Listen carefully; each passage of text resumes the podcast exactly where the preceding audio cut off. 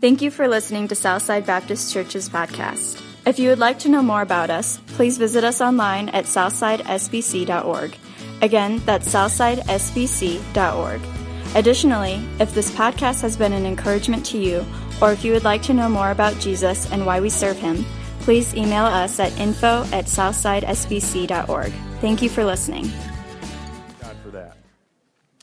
Well, I, am going to be kind of confined this morning. I can't move as much this morning because of all of the, the toys up here, but uh, that's okay um, because we will have a good time this week and we will, um, we will proclaim the gospel and uh, boys and girls will hear. Amen? So this morning, uh, what I want to do uh, this morning, I, um, I, am not going to pull any punches. I'm just going to kind of be very straightforward about what the purpose of the message this morning is. And that is that my purpose is to encourage all of those, all of you who are serving in Vacation Bible School this year. Um, we are getting ready for, uh, y'all have heard me talk about it like this before uh, one of the most difficult, best weeks of the year. And uh, it is the, one of the most difficult, but the most fun weeks you'll ever have if you are serving or part of Vacation Bible School. Um, but it, it is also uh, one of the most difficult. And one of the reasons I want to encourage you is because if you're serving in Vacation Bible School this year, uh, probably about Wednesday evening, sometime around 8.30 or 9 o'clock, you're going to be driving home from church, from vacation Bible school, and you're going to look over at your spouse and you're going to say something like this Oh, honey, I'm exhausted. I'm tired. I, I just don't know if I, can, if I can do it again. How many of you have heard that before? Okay, right? Uh, uh, you've heard that or, or you've thought that, and then you think, who in the world wrangled me into doing this? say, it was Pastor Scott. It was Laura Smith. They did. Well, listen, I want to encourage you uh, this morning. Why should we serve? Why do we serve in Vacation Bible School? Why should we serve? Uh, why should we teach? Why should we help with games or registration or, or, or, or, or, or uh, in the kitchen? Why, after you've worked, many of you, after you've worked a, uh, your regular job all day long, why should you come here all evening and put out more energy all evening long. Well, friends, the same could be said about why serve in Awana, why teach Sunday school, why work with the youth, why reach out to that coworker, why serve as an usher, why minister to others in general, why bother talking to anybody about Christ, why even care. I want to talk to you about that this morning. Friends, I want to give you simply three simple reasons from our text this morning about why we should serve the Lord. Um, I don't believe just during Vacation Bible School, but I believe why we should serve as often and as much as we can. So take your outline this morning and we're going to jump right in. First of all, and the first reason is this, friends, because as believers, we are all servants of the Lord Jesus Christ. As believers, we are servants of the Lord Jesus Christ. Um, you know, as we read through the New Testament, we read through Scripture, um, I don't believe we see ever see two classes of believers. I don't believe there are um, believe, beginners and servants. I don't see we believe we see sitters and servants. I don't believe we see those who stand around and those who serve, or even those who serve and those who used to serve. I believe we simply see those who are servants of the Lord Jesus Christ. Uh, that's how the Apostle Paul described himself as a bondservant of the Lord Jesus Christ, a, slave of the Lord Jesus Christ. So look at our text this morning in 1 Corinthians chapter 3. Uh, the context is that Paul is writing to the church in Corinth, and he is addressing some, um, some things. You know, many, many churches today say they want to be a New Testament church.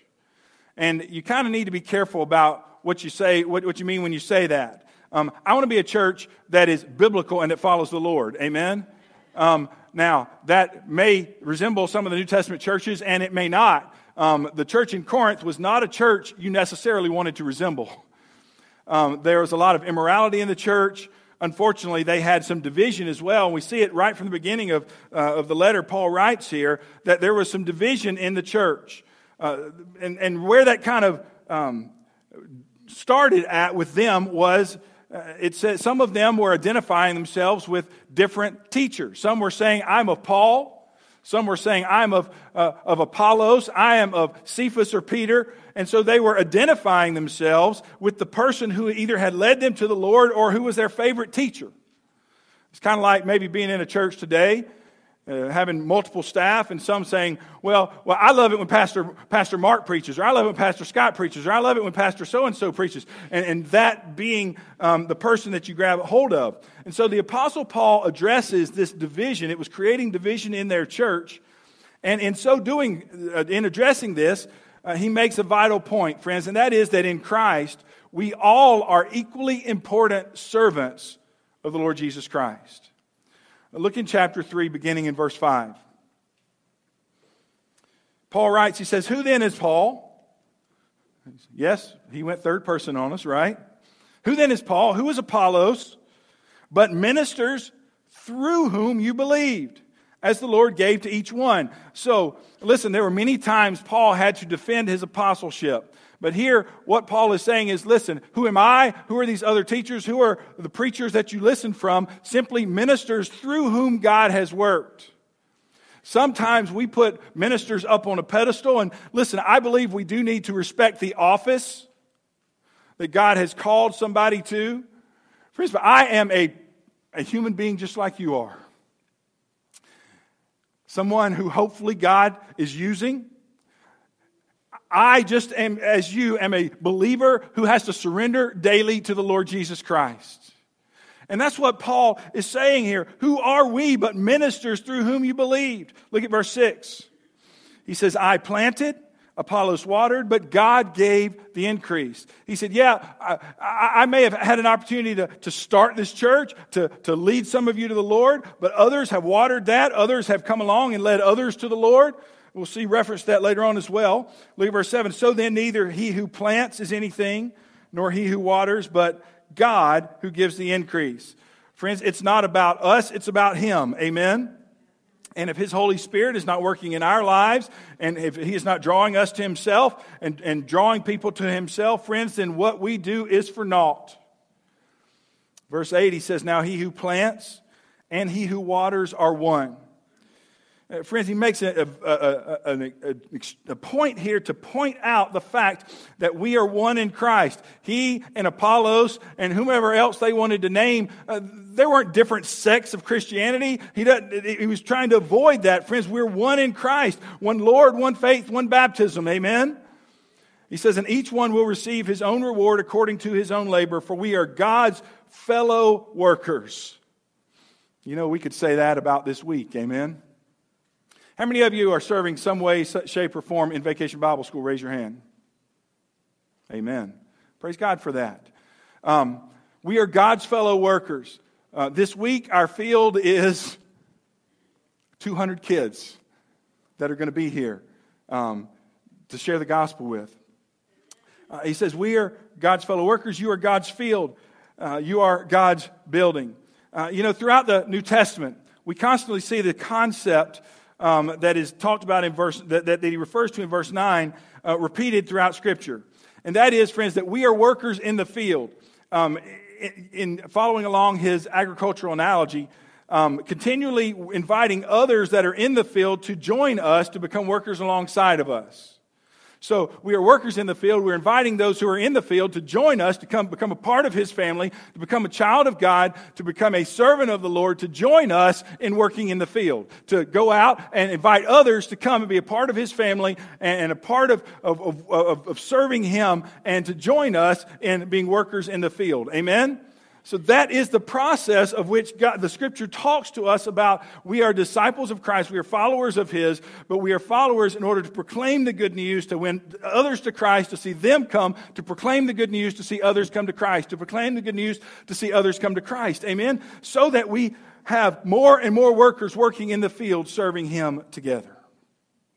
You know, one of the other analogies that Paul uses um, often, even later in the same letter to the church at Corinth, is that of um, comparing the church to a physical body. In fact, this analogy is so um, ingrained in us now, we oftentimes, without even thinking, when we refer to the church, what do we call the church? The body, the body of Christ.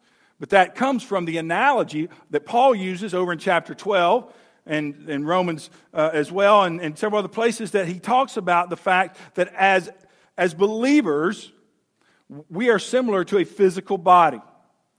Uh, no, there are no two of us that are exactly alike. And because of that, God has gifted each one of us differently, and therefore we serve differently. And just as with a physical body, we have different parts. We have our hands, we have our feet, we have our legs, we have our eyes, our ears, our mouth. There are different parts of our physical bodies, and they each serve a particular purpose. Within the body of Christ, we each have different gifts and we serve particular purposes. Amen? And so there are some of you, um, even this week in Vacation Bible School, um, that love working with little ones. There are some of you that love working with maybe fourth, fifth, and sixth graders.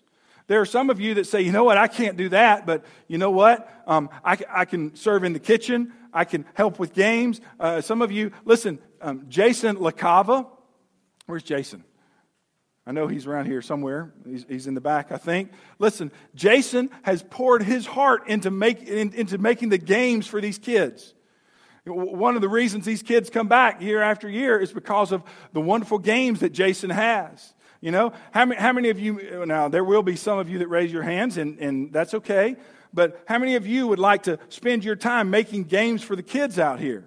Okay? Some of you say, you know, I, I don't know about that. If you, if you say, yeah, I kind of like that, then we need to talk after church, all right? Jason, Jason could use some help, and then next year as well, and stuff. But, but Jason has a heart for that. And so God gifts each one of us differently. It gives each one of us different desires and passions uh, in order to serve Him, in order to be part of the body that He has created. Amen? And each member of the body is important because each member has a different function. Think about it. If your eyes decided that they were going to stop working, you would have trouble. Amen?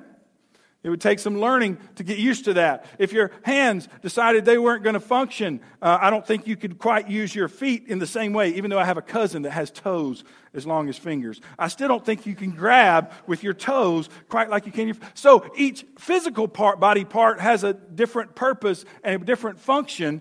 Friends, so even so in the body of Christ. Amen? And so here is one of the most important points I want to make this morning, and that is this each part has a different function. So, what happens when one of those body parts doesn't, decides it's not going to function? The body doesn't work the way it should. The same thing is true in the body of Christ. I want you to hear my heart. And I don't want.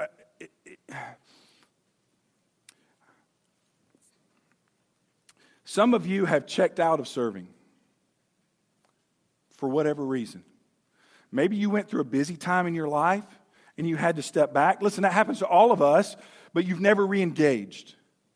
Maybe you got hurt. You were at another church, you got hurt, and, and so you've come here and you, you, you, you've enjoyed being at Southside, but you've never, never re engaged with serving.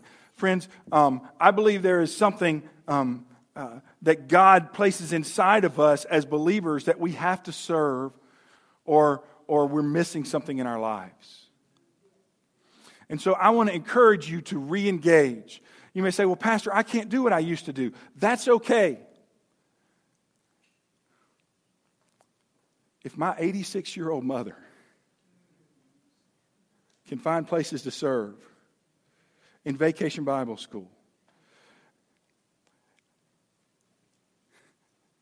and others, I'll mention my mom. I'm not going to mention any other. We have others who are serving in vacation Bible school, who many would say, Oh, wow, you've, you've done your time. You don't, you don't need to serve anymore. Guess what? When there's a heart to serve, we serve. Amen?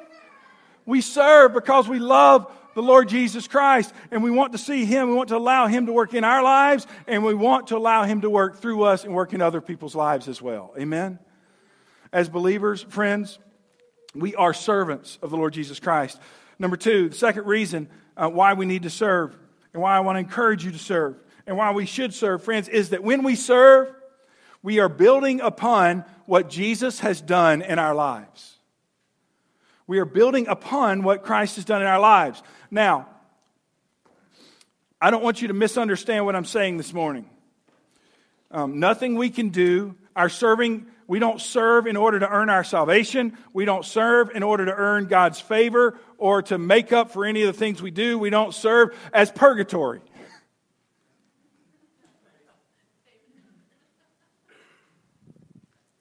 Listen, what Christ has done on the cross is sufficient for our sins. There's nothing more important than the redemption that He has provided for us. However, friends, the fact that Jesus saves us does not give us the right to coast for the rest of our lives. Some people think, well, I got my fire insurance. Depending on what church you grew up in, right? You know, that's kind of, I got my fire insurance, and so now I can just kind of, I'm coasting to the end of my life. Um, once we put our faith and trust in Christ, friends, and the foundation is laid in our lives of a relationship with Jesus Christ, we are called to build upon that by serving the one who gave his life for us. Look in our text again. Let's pick up in verse 9.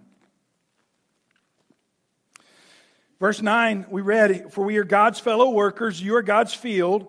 And then he, he kind of changes analogies here. He begins to use a different imagery in order that he could bring out a different point. He says, You are God's field, you are God's building.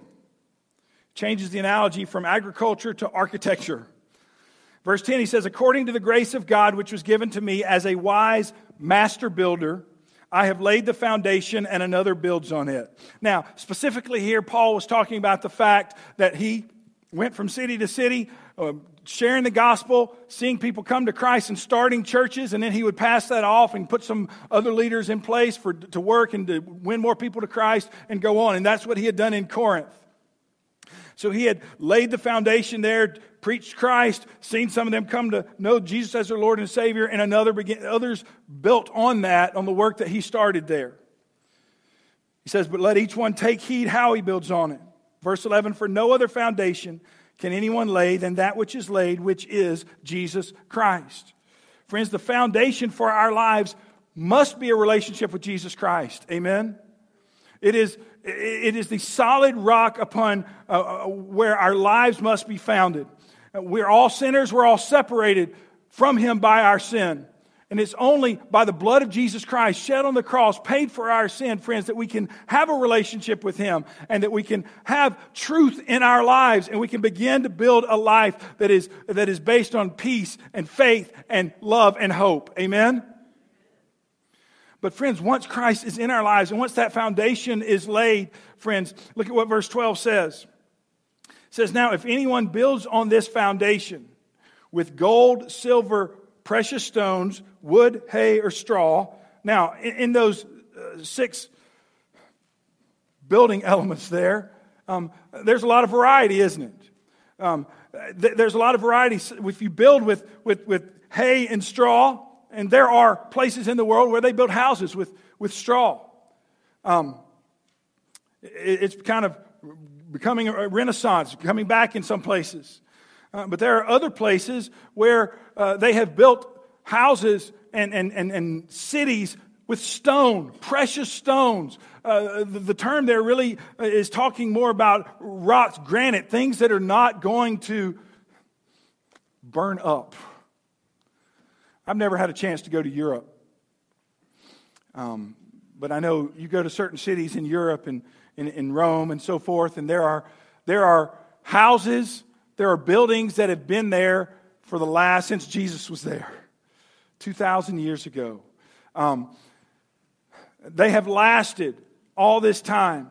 Uh, when you build with materials that will last, the, the, the houses that you build will last. Verse 13 says, Each one's work, so if anyone builds on this foundation with gold, silver, precious stones, wood, hair, straw, each one's work will become clear, for the day will declare it. Friends, what the scripture is saying here is that yes, it's important that the foundation that we lay is in a, with a relationship with Jesus Christ, but it's also important on what we do after we're saved.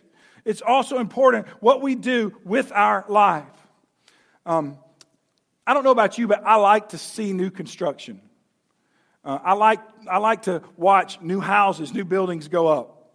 You know, riding around uh, our city, anytime I see a construction sign go up, I'm always interested. What are they building here? What's going up? Is it going to be a restaurant? Is it going to be a bank? What is it? And I'm always kind of interested in that. I don't know if you are, so every time I drive by, I'll watch, you know? And before they go up with a building, what do they do? First must go down, right? They got to dig the foundation and put the footers in, and, and, and usually around here, laying, uh, pouring a concrete slab and so forth, and getting that foundation set before they go up with the building. But you, you watch this process and you see the foundation, and then, oh, wow, okay, now they're going to go up with the building and see what it's going to be. How silly of them would it be of them to lay a foundation, to pour a slab, and then not to build anything on top of it? It'd be foolish, wouldn't it? Uh, now, has it happened? I, am sure it has. You know, I remember, I remember in Indianapolis, Laura and I, when um, John and Nancy used to live there, we would drive by, and this house was partially built. But I remember a, a, a house that we would drive by. Nobody ever lived in it because they started building the house and they ran out of money. That happens. But, but most of the time, when you, you lay a foundation, you pour a foundation with the intent of what? Building upon it building a house upon it, friends. And the same thing is true in our lives. Jesus Christ has given, if you know Him as your Lord and Savior, He has given you a rock solid foundation. Amen? He's given you the foundation in which to build your life upon, in which to serve Him upon. How foolish would it be for us to leave the foundation and not build upon it?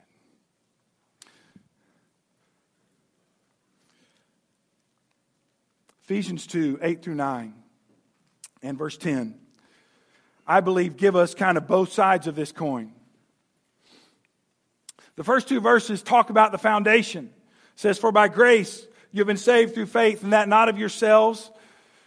It is the gift of God, not of works, lest anyone should boast. Um, that is the foundation, right? It's by the grace of God, not by anything that we do, but simply by His goodness and what Jesus did on the cross that we can be saved and we can have a relationship with Him. Friends, that's the foundation that needs to be laid in our lives. And if you're here this morning and you're searching and you're trying to figure out who this Jesus is and, wow, do, uh, what, what, what, is, what's, what does this mean for my life? Friends, first you need to ask, what, not just what does it mean for my life, but what does it mean for my eternity? One of the saddest things I saw this week, I'm sure many of you have been following kind of the news as well, um, is the duck boat that went under in uh, Branson, Missouri. Um, I don't know those families, don't know the people who passed away. Um, I pray, I hope that they knew Christ as their Lord and Savior. We need to pray for those families. How awful, how tragic. But it is a reminder that even when you're on vacation, you're not guaranteed the next day. And we need to make sure that we know where we're going. You say, Pastor, how, how can I do that?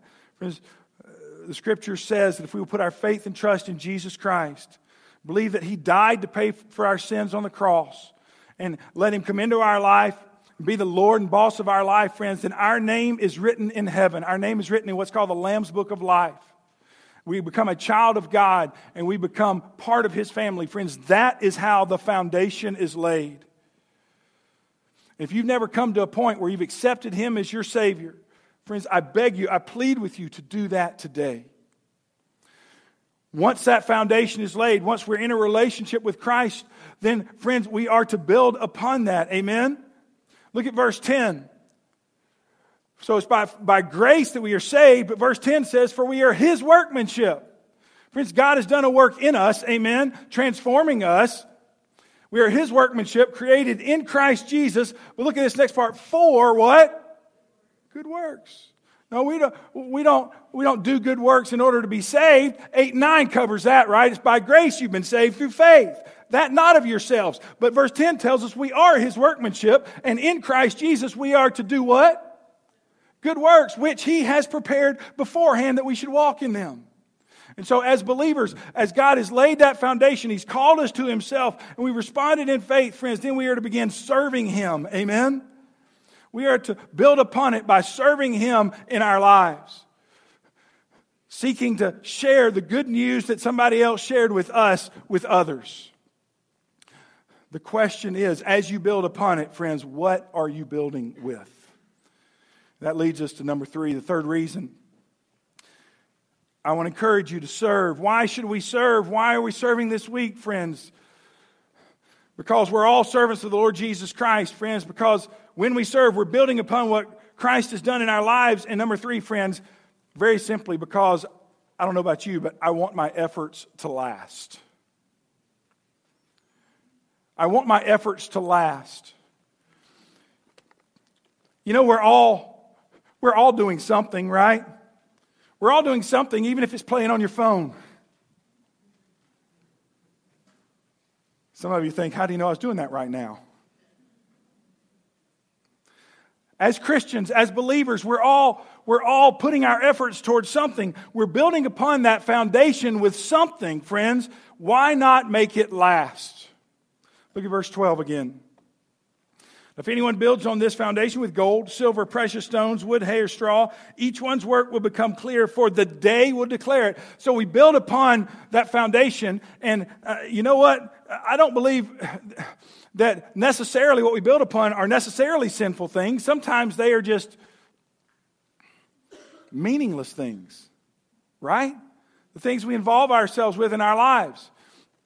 And so, uh, what it says here is that whatever we are building upon with, uh, our work will become clear, for the day will declare it. Uh, the day speaks of, I believe, the judgment seat of Christ, as mentioned over in 2 Corinthians 5.10, the bema seat in, in the Greek. It is uh, it, it was an elevated platform where athletes received their rewards. You can think of Olympics, Okay? This is not talking about salvation and, and, and, and, heaven or hell. This is for believers standing before Christ at the Bema seat, the judgment seat of Christ, to receive uh, rewards for what we've done in the body.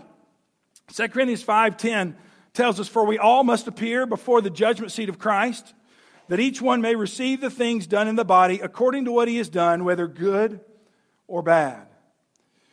Verse 13, back in our text this morning, says, For the day will declare it, because it will be revealed by fire. And the fire will test each one's work of what sort it is. If anyone's work which he has built on it endures, he will receive a reward. If anyone's work is burned, he will suffer loss but he himself will be saved, yet so as through fire. You say, Pastor, is that saying what I think it says? Well, I don't know what you're thinking it says, but here's what it says is that the things that we do in, in our body, in this flesh, here on this earth, after we're saved, will either earn rewards or not.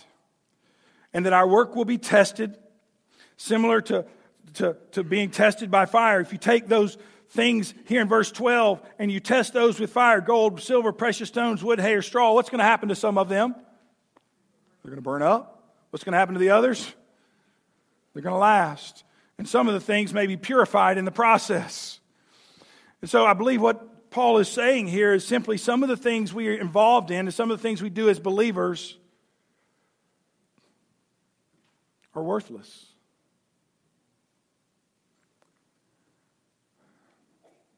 Need I say that maybe most of the things we do as believers are worthless? They're not going to last.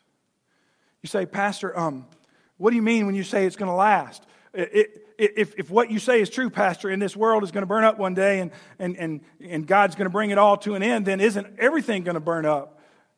Well, everything physical.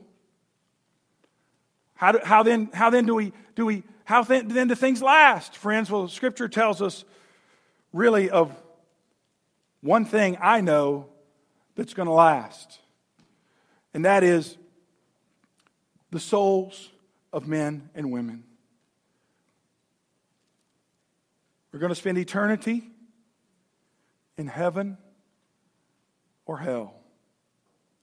And so the only thing that we can invest in, that we can put our efforts towards, that had the opportunity to last is ministering to, sharing Christ with, seeking to help people, men and women, come to know Jesus as their Lord and Savior, to go from death to life, to go from uh, not a child of God to becoming a child of God and becoming part of His family so that they can spend eternity in heaven as well. Amen? That's why I said I am here to encourage you, friends, that this week, when, when you, Wednesday night, maybe it's Monday night, I don't know. When you're saying, I don't know if I can do, when you look to your spouse, here's what I want you to say. I, listen, I'm fine with you saying, you know what, I'm tired, I'm exhausted. But what I'm doing is eternal work. It's eternal work. Friends, that's why um, some of you, those of you who are teaching especially, uh, my wife is somewhere on in the children's wing teaching this morning. Um, that's why my wife has hounded on this over and over again that as we teach our boys and girls, we share the gospel with them every time we get in front of them. That's what we want to do as a church. Um, every time this week, when you hear me talk to our boys and girls and getting loud and crazy and stuff, the whole point is so we can bring it down to telling them that the only thing that matters in life and in death is Jesus Christ. It's the only thing. That's why we're doing what we're doing this week. Friends, when you're involved in telling others about Christ, you are doing eternal work. When you are reaching out to someone in Jesus' name, friends, that is eternal work. Amen? Uh, that's why we serve the Lord in VBS. That's why we serve the Lord in Awana.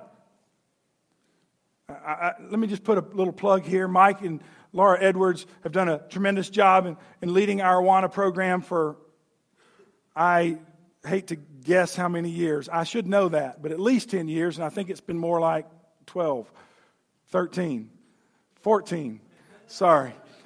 I, we, we can do it. Yeah and praise God for them. Um, and they're, they're still serving in Awana this, this year. Laura is leading that. Some of you need to step up and say, you know what, I want to serve in Awana.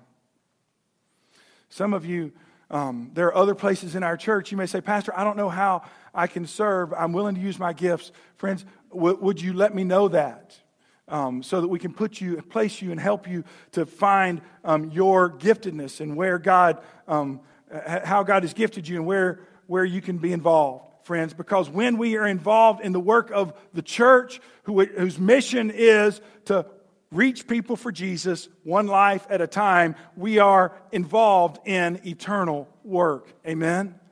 But it doesn't need to stop there, friends. When you go out this week, every week, and you go into your job, into your workplace, friends, you are a missionary there. When you go into your neighborhood, friends, you are a missionary there. Into your families, you are a missionary there, friends. And so when you are telling others about Christ, when you're seeking to build relationships in order to help people see who Jesus is and share the love of Christ with them, friends, you are involved in eternal work. Amen. I want to close with a story, some of which you're going to know. Um, I doubt you know kind of the very end. Um, Henry Ford, know who Henry Ford was? Ford Automobile, Ford Motor Company. Henry Ford was a mastermind industrialist.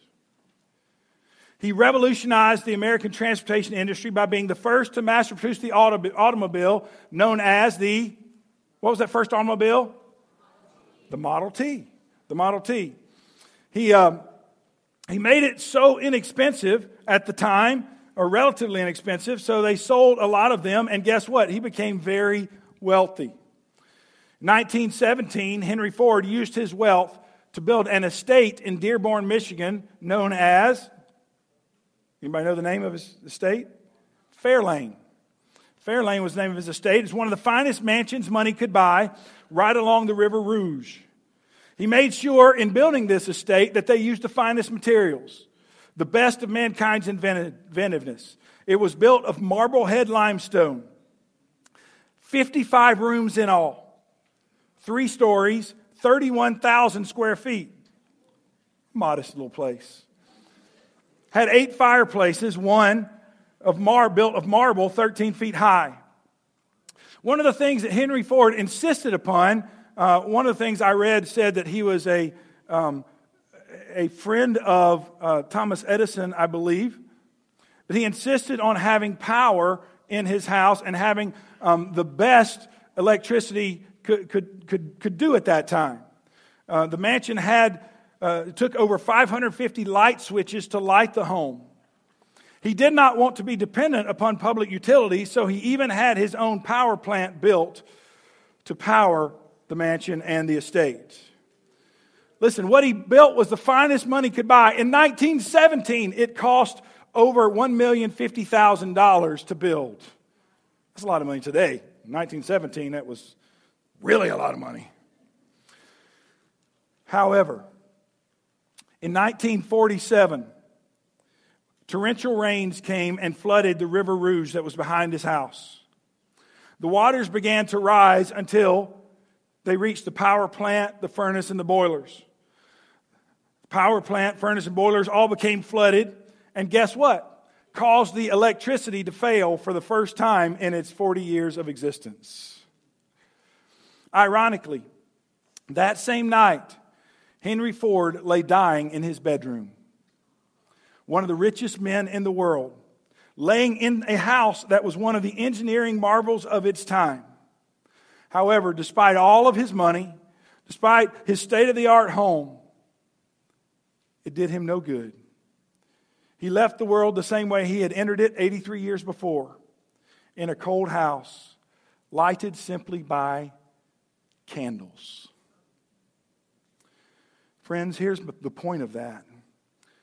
All the stuff that we pour ourselves into so much or we work towards and all that, we can't take any of it with us. Here's what we can take with us other people that God uses us to reach as we share the gospel and we see others. Hopefully, this week, as we see boys and girls come to know Jesus as Lord and Savior, friends, so that they may not spend eternity in hell, but that their eternity will be in heaven with God and we'll all be there together. Amen? Amen. The question is what are you investing your efforts in? I'll tell you, I struggled a little bit on how exactly to offer the invitation today. So here's what I want to do. We've got a bunch of toys here on the altar. Um, I want to invite you um, to come as our youth, youth guys, you come on forward here just as they come quietly to get their instruments on and so forth. Um, we're going to stand here in just a minute. And I want to invite you um, either coming to the front or maybe you want to grab a couple people right around you and as they lead us in song, just pray for Vacation Bible School this week. Um, want to pray for our teachers. want to pray for the boys and girls that God would work in their heart, that they would be open to what He has to say to them, and that um, that the devil would be bound this week. He always seems to attack and try to get his two cents in worth somewhere prohibiting teachers from coming or all sorts of things. So please pray that God would, would, would keep him away and that we'll be able to do heavenly work here. Here's the other way I want to invite you to respond. Maybe, maybe you're here this morning and you say, Pastor, I not, not only need to serve, I need to become a part of what you're doing here at Southside. I, I want to invite you this morning. I'll be here at the front. I want to invite you to come. If you know Christ as your Savior or you want to know Christ as your Savior, love to love to just talk with you more about that and, and have you come be a part of what God's doing here. Maybe it's time you say, you know what, Pastor, I need to begin investing in eternal things. I want to serve. I don't know how, maybe in Awana, maybe in um, whatever. I want to invite you to respond to the Lord this morning. Friends, would you say, Lord, I want to be involved in eternal work. Lord, use me as you see fit. Would you surrender to Him today? Let's stand. Heavenly Father, speak to our hearts this morning, Lord. Draw us into a closer relationship with you. Help us to realize the value, Lord, of what you've done for us. And Lord, offer back our service to you. It's in your name we pray.